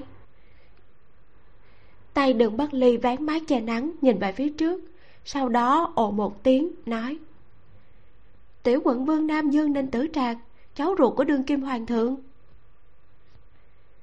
Ánh mắt của nàng ấy lập tức hiếp lại, dùng roi ngựa nhẹ nhàng đẩy lên vai ngô linh tê. Thần bí nói, tiểu quận vương tuy là hoàng thân, nhưng chính là một tiểu hoàng thất bị chịu hư. Ngươi đừng có nghĩ nữa nghe. Thành thật ở bên tuyết nhĩ lan của ngươi đi. Ta thấy trong đám con cháu thế gia chưa thành thân này, cũng chỉ có tướng mạo của hắn mới xứng với ngươi đề tài này càng đi càng xa. Ngô linh tề biết dừng lại đúng lúc, nói. Ta chỉ thuận miệng hỏi thôi mà, ngươi lại nghĩ đi đâu vậy? Đang nói, bỗng nhiên nghe thấy phía sau truyền đến một giọng nữ quen thuộc, nhỏ giọng gọi. Lên Tê biểu muội. Ngô linh tê quay đầu lại, thấy triệu ngọc mính cưỡi trên lưng ngựa không linh hoạt. Nàng vô thức siết chặt dây cương những cuộc giao dịch mà nàng gặp phải khi sống nhờ ở triệu phủ kiếp trước lại hiện lên trong đầu. Cuối cùng dừng lại ở hình ảnh gương mặt triệu ngọc mính bị rạch đầy máu. Có lẽ nàng nên tức giận. Nhưng chỉ cần nhớ tới, kiếp trước lúc bị ép lên kiệu của phủ nhiếp chính vương, triệu ngọc mính thản nhiên nói một câu biểu muội à muội phải chấp nhận số phận. Mọi oan ức và hờn giận đều tan biến chỉ còn lại sự trống trải vô tận. Ngô linh tê thẳng người trên lưng ngựa hãn nhiên đáp một tiếng. Điếu tí. Phía sau triệu ngọc mính còn có một nam nhân trẻ tuổi, dung mạo tinh tế, hai má gầy gò, nhìn hết sức nữ tính trầm mặc, là con nuôi do triệu gia nuôi dưỡng. Triệu ngọc mính không biết cưỡi ngựa bắn cung, cưỡi ngựa không thạo mà lại thông thả một lúc lâu sau mới đi tới trước mặt ngô linh tê. Ánh mắt đảo qua chiếc trăm cài hạt châu trên tóc nàng, cười nói. Đôi trăm hạt châu này của biểu muội thật là đẹp mắt, không biết là mua ở cửa hàng nào? Ánh sáng và bóng tối rải rác giữa những chiếc lá được phản chiếu loang lỗ trong mắt ngô linh tê. Người bên ngoài đều nói, triệu ngọc mính có hơi giống nàng, mà bây giờ xem ra cũng chẳng có gì giống nhau ngũ quan của triệu ngọc mính nhu nhược, nhạt nhẽo hơn rất nhiều. Trong mắt giống như bị sương mù che phủ, sạch sẽ động lòng người nhưng lại thiếu ánh sáng. Đương nhiên, ngô linh tê sẽ không nói thật, chỉ tùy ý đáp. Kiểu dáng cũ năm ngoái thôi, cũng không phải thứ gì tốt. Ý cười trong mắt triệu ngọc mính dần lại, sắc mặt nhanh chóng phím hồng, sau đó trở nên tái nhợt nàng ta rũ mắt xuống, cúi đầu nhìn quần áo trên người mình. Gia thế của nàng ta không bằng ngu linh tê, không có cha huynh đáng tin cậy làm chỗ dựa. Trang phục đang mặc trên người chính là xiêm y cũ của năm ngoái. Tiếng reo họ từ xa phá vỡ sự im lặng trong rừng. Ánh mắt của đường bất ly sáng lên, nói, xem ra có người săn được vị trí thứ nhất rồi, nhanh như vậy à. Đi xem một chút đi ngô linh tê không để ý đến triệu ngọc mính vung roi cưỡi ngựa chạy vào trong rừng. Ngô tân di săn được một con hưu đực, vươn lên dẫn đầu, thuận tay cắm cờ mang biểu tượng của dòng họ ngô vào trong rừng, vô cùng hiên ngang. Mà bên cạnh, tiểu quận vương nam dương tranh tài thất bại. Mệt đến cả mặt ửng đỏ thở hồng hộc cưỡi trên lưng ngựa, không cam lòng trừng mắt nhìn ngô tân di một cái vừa rồi ta thấy ngươi là nữ nhân mới nhường ngươi ba phần. Lần sau bổn vương tuyệt đối sẽ không hạ thủ lưu tình. Ninh tử trạc lấy một mũi tên ném xuống chân ngô tân di ngẩng đầu tuyên chiến nói. Lại lần nữa. Ngô tân di nhướng mày cười xoay người nhảy lên ngựa nói. Tiểu quận vương lát nữa lại thua đến không còn mặt mũi thì cũng không được khóc đó. Mọi người ồn ào ninh tử trạc như là bị nhục nhã mà càng đỏ lên tức giận hô to ai khóc người đó là chó. Dứt lời vung roi ngựa đuổi theo ngô tân di, bỏ lại một đám thị vệ ở phía sau. Tính tình của tiểu quận vương nam dương như là một đứa trẻ. Ngô linh tề thấy buồn cười, trong lòng ngược lại chắc chắn, đối thủ của ngô gia không có khả năng là hắn.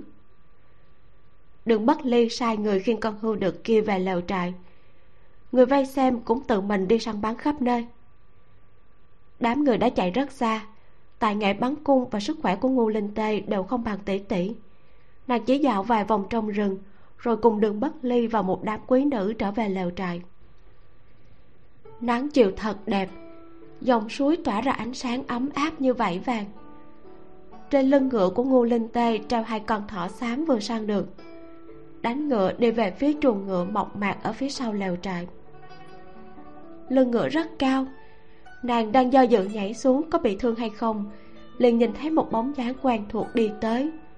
Khuỵu gối nửa quỳ, đưa hai tay dưới bàn đạp ngựa, dựng thành một cái thang bằng cánh tay người cho nàng. Nên ân ngô linh tê ngẩn người giảm lên trên bàn đạp không xuống. Ta không có thói quen giảm lên ghế người người tránh ra một chút đi. Nàng nói với giọng điệu nhẹ nhàng ôn nhu nhưng nghe ra có chút không vui. Nếu đã quyết định giữ ninh ân lại nàng phải sửa những tật xấu làm nhục người khác của hắn từng chút một. Ninh ân mím môi nghe lời đứng dậy lùi xuống từng bước từng bước. Ngô linh tê bình tĩnh lại dẫm lên bàn đạp yên ngựa bước xuống. Lúc chân chạm xuống đất vẫn có hơi lảo đảo. Cẩn thận. Ninh ân đỡ lấy nàng trước tiên ngón tay thon dài, mang theo chút cảm giác lạnh lẽo nắm chặt lấy cổ tay nàng. Trái tim ngô linh tề căng thẳng, đầu ngón tay theo bản năng phát run bốn mắt nhìn nhau, còn người ninh ân đang kịch bình tĩnh, không có một tia khống chế hoặc là dục niệm nào. Lúc này, ngô linh tề mới phục hồi tinh thần lại. Quả thực, thiếu niên trước mặt không phải là ninh ân của kiếp trước. Cảm ơn! Nàng thở phào nhẹ nhõm di chuyển cổ tay của mình. Ninh ân thuận theo buông lỏng tay ra.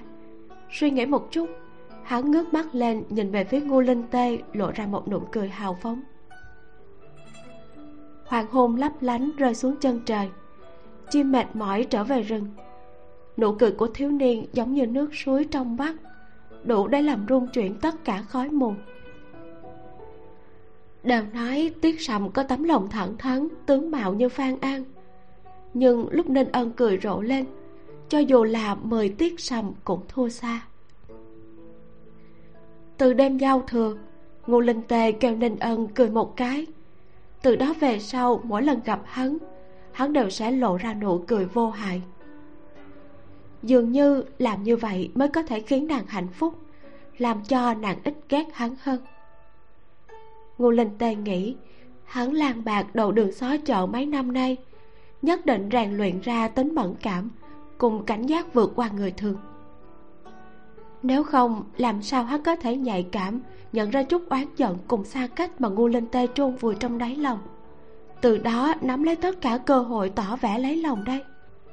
Nàng bèn nói, sau này đừng có ép mình cười nữa. Ninh ân lộ ra chút khó hiểu, hỏi tiểu thư không thích à? Thật ra cũng không phải là không thích. Trong mắt ngô linh tê cũng có ý cười nhợt nhạt, lại cố ý mím môi, nghiêm túc dạy dỗ hắn. Nhưng mà tự dưng bật cười nhìn rất là ngốc.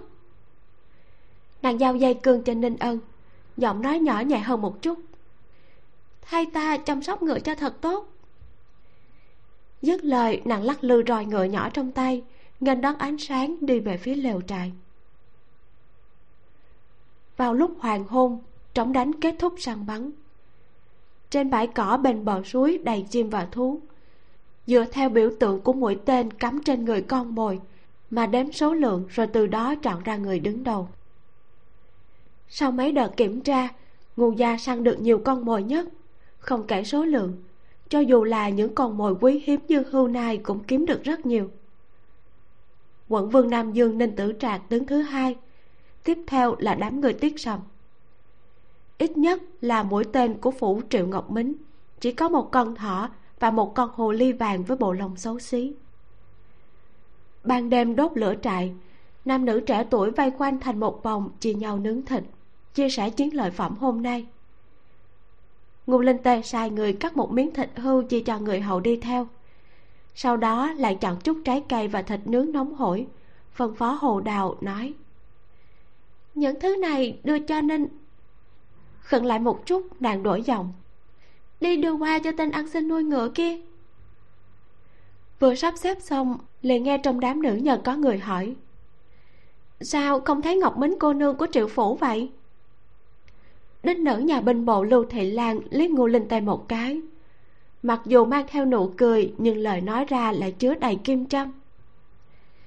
Ai bảo có người cướp hết danh tiếng sang sạch con mồi trong rừng không lưu lại đường sống cho người ta. Cô nương triệu phủ nào còn dám lộ diện. Chuyện bắt trình lúc trước, người mà cha huynh hoài nghi đầu tiên chính là minh bộ lưu thị lan. Hiện giờ lại nhìn thái độ của lưu gia cô nương, có thể thấy được quan hệ của hai nhà quả thật không tốt. Trận săn bắn này, danh tiếng của ngô gia nổi bật. Người nào ngưỡng mộ, người nào đố kỵ xa lánh ngô linh tề đều ghi nhớ trong lòng dù sao đám thiếu nam thiếu nữ này đều là đại diện phía sau cho lợi ích của gia tộc họ. Bên ngoài lửa trại náo nhiệt doanh trướng của triệu ngọc mính lại vắng vẻ. Bên ngoài doanh trướng có mấy bóng người đi qua nghị luận với nhau. Ban đầu ta thấy triệu gia cô nương là một mỹ nhân nhưng hôm nay nàng ta đứng chung cùng ngô gia cô nương lại biến sắc không khác gì một tảng đá được nặng bằng đất sét. Một người khác cười nói không phải sao. Nếu ta là tiết sầm ta cũng thích ngũ gia cô nương, dung mạo và dáng người kia. Tiếng bước chân vang lên, giọng nói nghị luận bên ngoài đột nhiên dừng lại. Triệu ngọc mính nhìn túi mũi tên đặt trên bàn. Nghe vậy, nằm ngón tay trong tay áo siết chặt. Bi thương trong mắt càng nhiều hơn, muốn khóc. Lát sau, triệu tu bưng thịt thỏ nướng xong vào cửa. Nhìn thấy triệu ngọc mính một mình ảm đạm đau thương trong mắt liền hiện lên vẻ đau lòng. Ăn chút gì đi ngọc mính triệu tu xé một miếng thịt thỏ thật cẩn thận đưa lên môi triệu ngọc mính những người kia nói lung tung thôi ta đã đuổi đi rồi. Triệu ngọc mính lắc đầu. Bọn họ nói không sai tất cả mọi người đều thích cô nương rạng rỡ cao quý như biểu muội. Triệu tu nói. Ta không thích triệu ngọc mính nhìn hắn ta một cái nước mắt không nhịn được chảy xuống. Huynh không thích thì có ích lợi gì? Ta không có phụ thân tốt như muội ấy không có huynh trưởng làm chỗ dựa đi đâu cũng bị người ta lấy ra so sánh trêu chọc thấp hơn muội ấy một bậc. Sẽ không đâu ngày mai săn bắn ta nhất định sẽ là người đứng nhất nhất định sẽ cho muội chỗ dựa cho muội thể diện. Triệu tu vừa thấy nước mắt nghĩa muội thì tim như bị đau cắt trong mắt hiện lên một tia tối tăm. Đến lúc đó không ai dám khinh thường trêu chọc muội nữa. Trăng tàn nghiêng về phía tây lửa trại dập tắt chỉ một tia lửa nhỏ bốc lên rồi biến mất trong tích tắc. Tất cả mọi người đều ngủ doanh trướng một mảnh yên tĩnh. Trong rừng cây lạnh lẽo lộ ra khí lạnh một con chim ưng xám vụt qua bầu trời đêm chuẩn xác rơi vào tay ninh ân vừa mới lấy tin xuống, liền thấy bên ngoài rừng cây truyền đến tiếng bước chân cố ý nhẹ nhàng. Thính lực của ninh ân cực tốt, lập tức phân biệt được thanh âm này truyền đến từ chuồng ngựa của ngô linh tê. Hắn chậm rãi nhấc ngón tay đặt lên môi, ý bảo chim ưng xám đã được huấn luyện trên tay không được nhúc nhích. Sau đó hắn chuyển mình, ẩn ở sau thân cây âm u rình mò. Một bóng đen lén lút mò đến chuồng ngựa sau đó lấy ra một gói gì đó đổ vào máng ngựa, đưa tay khuấy lên, rồi lại vội vàng rời đi. Đợi đến khi bóng đen biến mất hoàn toàn, ninh ân nâng cánh tay lên, thả con chim ưng màu xám ra, từ sau thân cây bước ra. Hắn chắp tay ra sau lưng, đi tới chuồng ngựa, tiện tay cầm một nắm cỏ đặt ở chóp mũi ngửi ngửi. Ngay lập tức, bờ môi nhếch lên trong cổ họng có một tia chế nhạo rất thấp. Dưới ánh trăng, đôi mắt phản chiếu ánh sáng lạnh lẽo. Xem ra, hắn không cần ra tay, đã có người khẩn cấp muốn làm loạn. Chương 15 ngựa điên. Ngày hôm sau, gió bắt đầu thổi. Bầu trời mây mù dày đặc. Ánh sáng mặt trời bị phủ một tầng u ám trên sườn núi, ngô tân di mặc quân phục cưỡi ngựa tới.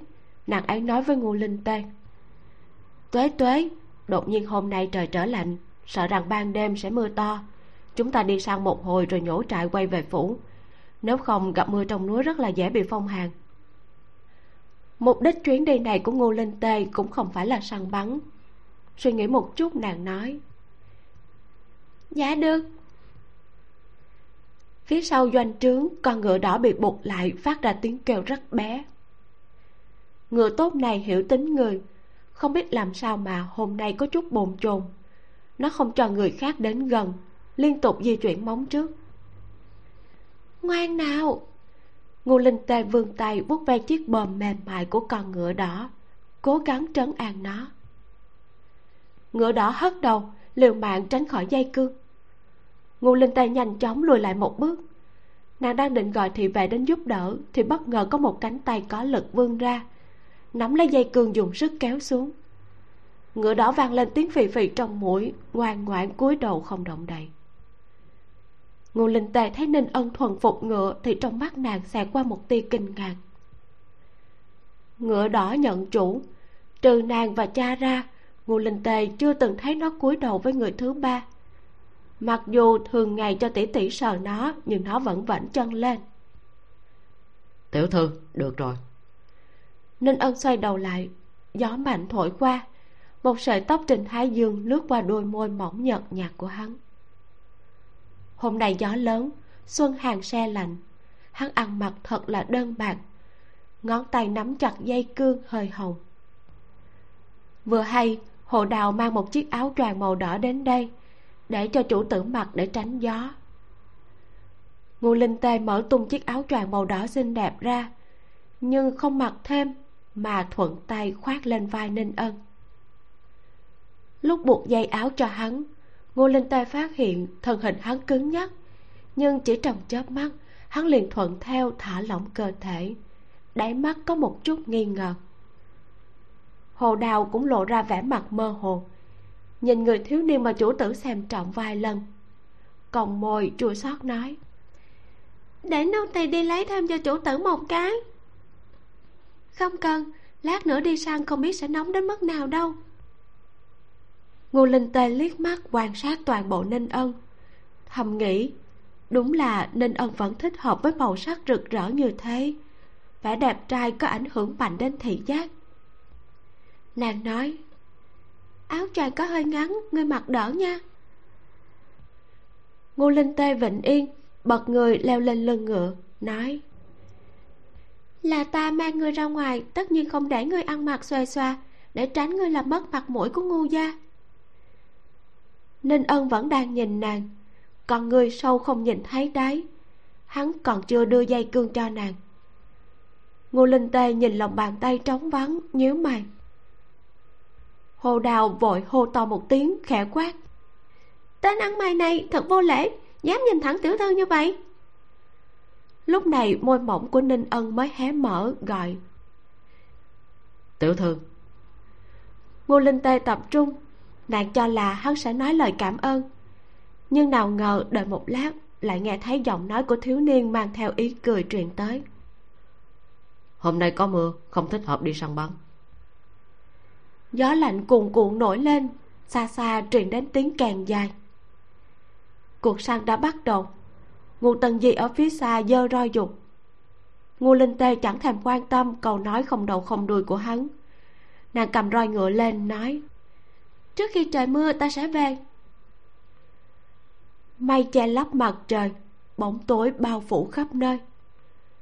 Ninh ân nhìn thân ảnh của ngô linh tê xa xa trong mắt giống như trầm xuống che lấp, u ám lạnh nhạt. Trong rừng, chó săn sủa điên cuồng khiến cho chim sợ hãi bay nhanh. Người đứng thứ nhất hôm nay chính là nghĩa tử tầm thường của triệu gia. Triệu tu ném con nai săn được trước ngựa mọi người. Trên mũi tên là biểu tượng của triệu gia với tư cách đánh dấu. Ánh mắt hắn ta cũng rơi trên người triệu ngọc mính ở phía ngoài cùng thấy rõ ràng đây là lấy lòng. Nhất thời có mấy tiếng chúc mừng thưa thớt truyền tới. Cuối cùng trên mặt triệu ngọc mính cũng lộ ra tươi cười, lưng cũng thẳng lên. Tiểu quận vương nam dương ninh tử trạc tức giận đến quăng cả ngọc bội. Hôm qua bà dưới tay ngô tân di cũng cho qua, dù sao nàng ấy cũng xuất thân trăm anh, thân thủ bất phàm. Nhưng hôm nay lại bại dưới con nuôi triệu gia vô danh thì tính là cái gì?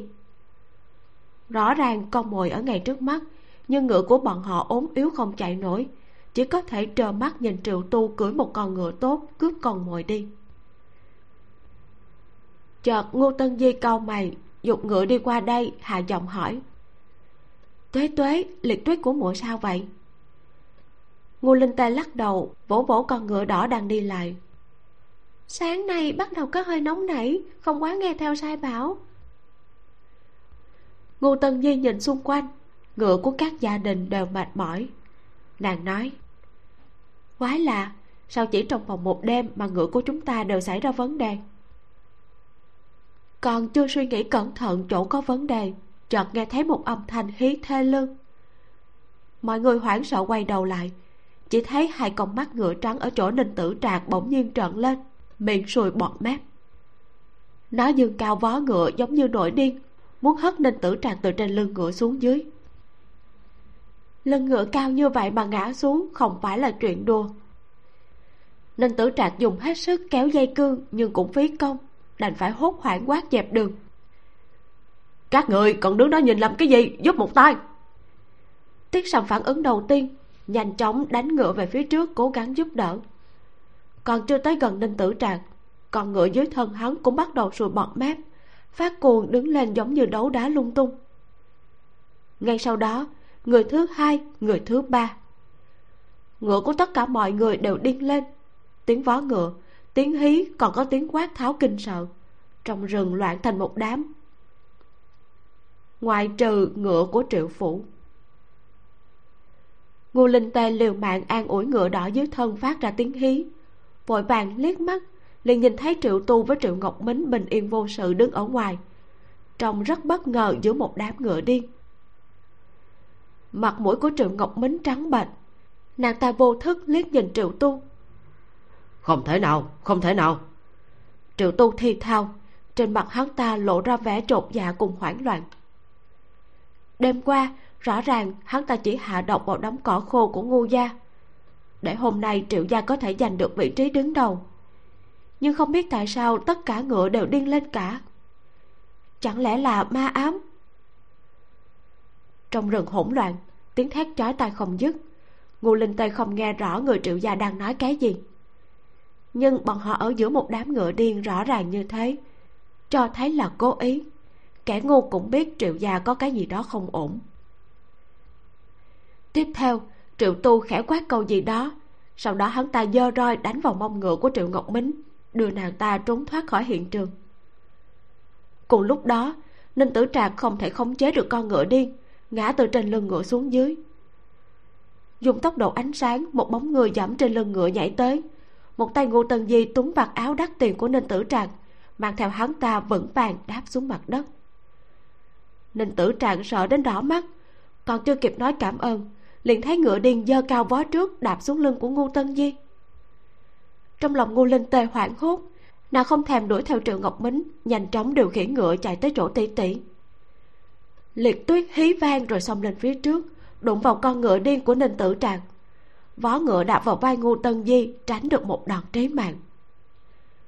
Ngô linh tê chưa kịp vui vẻ, đã thấy con ngựa điên kia vì đau đớn mà hoàn toàn bạo động. Nó đỏ mắt gặm một phát lên cổ của liệt tuyết. Thoáng chốc, máu từ trên cổ liệt tuyết chảy ra như suối nó đau đến mức đứng thẳng lên. Chở ngô linh tề chạy như điên vào trong rừng sâu. Tuế tuế! Nhị muội muội tiếng kêu của tiết sầm và ngô tân di đồng thời vang lên chạy đuổi theo. Nhưng khắp cánh rừng đều là ngựa điên. Ngô linh tề còn cưỡi một con ngựa của tây vật mười ngàn dặm mới tìm được một con. Với sức người sao mà đuổi kịp được? Ninh ân đi vào trong rừng nhìn thấy hình ảnh như thế ngựa của ngô linh tê đúng là cảnh giác. Đêm qua nhận thấy mùi vị cỏ không đúng thì không ăn nữa. So với những con khác thì nó trúng độc ít hơn nhiều. Chỉ cần nàng cố gắng tự bảo vệ mình không xen vào việc của người khác thì sẽ không nguy hiểm đến tính mạng. Nhưng mà vẫn cứ thích lo chuyện bao đồng. Ninh ân dễu cợt. Nhìn thấy thân ảnh nhỏ yếu sóc nảy trên lưng ngựa rất nhanh đã biến mất trong rừng sâu để lại ngô tần di và tiết sòng xa xa ở phía sau. Không ai biết rõ hơn ninh ân, ngô linh tê lạc đàn có nghĩa là gì. Ánh mắt hắn trong trẻo nhưng lạnh lùng, thờ ơ nhìn ninh tử trạc đứng cạnh còn chưa hồi thần. Đó là con mồi chuyến này của hắn. Mới vừa đi về phía trước một bước, chiếc mũ của áo choàng bị cành cây kéo lại. Tiếp theo, tiếng vó ngựa dồn dập truyền đến là huynh muội triệu gia chạy trốn. Tầm mắt của ninh ân rơi trên chiếc áo choàng ấm áp. Hắn nghiêng đầu tính toán lợi ích một phen. Điều chỉnh lại hướng đi hắn đi đến giữa trung tâm. Mau tránh ra. Triệu tu hét lớn ngựa của hắn không giảm tốc độ mà tiếp tục lao thẳng tới chỗ người đang đứng chắn giữa đường. Người đang đứng chắn kia đang cười vành môi cong lên ánh mắt lạnh lùng giống như nhìn một con kiến. Cảm giác bị giả thú nhìn trầm trầm bao phủ trong lòng. Triệu tu không kịp ghìm ngựa đã thấy thiếu niên kia hung hăng kéo hắn ta từ trên lưng ngựa xuống dưới ném xuống bên đường. Thậm chí thiếu niên kia chỉ dùng một tay. Triệu tu! Giữa tiếng gào thảm thiết của triệu ngọc Minh, triệu tu ngã nhào xuống mương máng giống như một cái bao tải. Nên ân chiếm lấy ngựa của triệu gia nhanh nhẹn ghìm ngựa xoay người lại. Giơ tay lấy thủy thủ đâm vào mông của con ngựa. Đầu đớn dưới thân khiến cho con ngựa xám liều mạng chạy vào trong rừng. Ngô tân di đang đuổi được một nửa thì bắt gặp một con ngựa lao như mũi tên rời cung, chạy theo hướng muội muội mất tích. Trên lưng ngựa là áo choàng đỏ thấm đón gió vù vù là một thiếu niên mà nàng ấy không biết. Tiếng gió bên tai giống như dao xẹt qua cành cây trong rừng không ngừng đánh vào người đau rát. Ngụ linh tây nằm rạp trên lưng ngựa, chết cũng không dám buông dây cương ra. Dừng lại, liệt tuyết! Nàng cố gắng giữ sự tỉnh táo, bàn tay siết đến đau nhất mới vừa nói ra bốn chữ thì bị sốc nảy kịch liệt khiến cho nàng cắn vào đầu lưỡi. Dạ dày cuồn cuộn, trong miệng ngập tràn vẻ máu tươi nhàn nhạt. Cả người đều đau. Không có chuyện gì đâu nàng tự an ủi. Cho liệt tuyết chạy mệt thì sẽ dừng lại thôi. Nhưng rất nhanh, hy vọng sao vời này của nàng cũng tan vỡ. Cánh rừng đã đến điểm cuối. Phía trước mơ hồ lộ ra ánh sáng. Đây là một vách núi hiểm trở. Liệt tuyết lao ra khỏi cánh rừng. Nó khó khăn phanh lại trước ba mét của vách núi, đạp vào cục đá rơi xuống đáy vực. Sợ hãi điên cuồng cực độ cùng với đau đớn khiến nó há miệng chảy nước mũi và nước bọt. Nó lạc giọng gồng người lên. Nhưng khi nó gồng người lên, khiến cho cả người ngu linh tê bay lên trên không trung dây cường tuột khỏi tay, nàng giống như một con chim nhỏ rơi thẳng xuống đáy vực. Trước khi trái tim rơi xuống đáy, một bóng dáng quen thuộc xuất hiện trong tầm mắt nàng, nắm chặt lấy cánh tay nàng. Kết thúc tập 3 Xin chào, chúc mừng năm mới nha. Tập truyện này được phát vào đúng sáng mùng 1 Tết. Năm mới mình xin chúc bạn và gia đình thật là nhiều sức khỏe niềm vui và mọi việc đều như ý nguyện nha. Mình rất là cảm ơn tình cảm và ủng hộ của bạn đã dành cho mình trong suốt thời gian qua. Hy vọng là năm nay sẽ lại tiếp tục được tỉ tê bên tài bạn nhiều truyện hấp dẫn hơn và đều đặn hơn năm ngoái. Mình đang cố gắng quản lý thời gian tốt hơn làm việc hiệu quả hơn để đạt được điều đó đây. Không dám hứa hẹn gì hết chỉ tự nhủ như vậy và cố gắng hết sức thôi. Uhm, bây giờ quay lại với bộ truyện của chúng ta. Đoạn kết của tập này hồi hộp quá chừng đúng không? Mình cứ tưởng là ninh ân sẽ đuổi kịp để ghìm ngựa lại cứu linh tê. Nhưng mà tác giả đẩy kịch tính cao hơn để cho linh Tề bị rơi xuống vực và ninh ân lao xuống theo. Hai người họ sẽ ra sao đây? Chắc chắn là sống rồi đó, nhưng làm sao mà thoát được nguy hiểm đây? Cùng mình đón chờ tập sau nhé. Nếu như bạn thích tập truyện này, hãy bấm like cho mình biết để mình có thêm động lực tiếp tục làm truyện audio nhé. Và sau khi kết thúc tập, đừng quên xem thêm những cảm nhận mình viết trong phần bình luận nha quay ngược trở lại với đầu truyện thì mình quả thật là rất thích cách tác giả để cho ngô linh tê. Thỉnh thoảng hồi tưởng lại rất rõ ràng những chuyện mà nàng ấy đã khắc sâu trong trí nhớ ở kiếp trước. Những phân đoạn đó cho mình nhìn thấy rõ ràng hơn về một ninh ân vô cảm và khốc liệt. Từ đó mình càng tò mò hơn về quá trình chuyển biến của ninh ân ở hiện tại. Thêm nữa là những phân đoạn này cũng cho thấy mối quan hệ giữa linh tê và ninh ân kiếp trước không giống như quan hệ của chủ nhân và một món đồ chơi làm ấm giường. Linh tê ở kiếp trước thật sự là một sự tồn tại có ý nghĩa đối với ninh ân. Hắn có quan tâm đến nàng, đến cảm xúc và mong muốn của nàng. Và mình tin là ý nghĩa của nàng đối với hắn còn rất nhiều nhiều nữa, và dần dần chúng ta sẽ được khám phá từ từ. À mà, các bạn đừng quên những đoạn hồi tưởng này của linh tê nhé bởi vì sau này, chúng ta sẽ được nghe lại những đoạn này dưới góc nhìn và suy nghĩ của chính ninh ân đó. Hôm nay chúng ta tạm thời dừng ở đây nha. Mình là vi miu xin chào và hẹn gặp lại bạn vào ngày mai để theo dõi tiếp diễn biến sau khi rơi xuống vực của ninh ân và linh tê.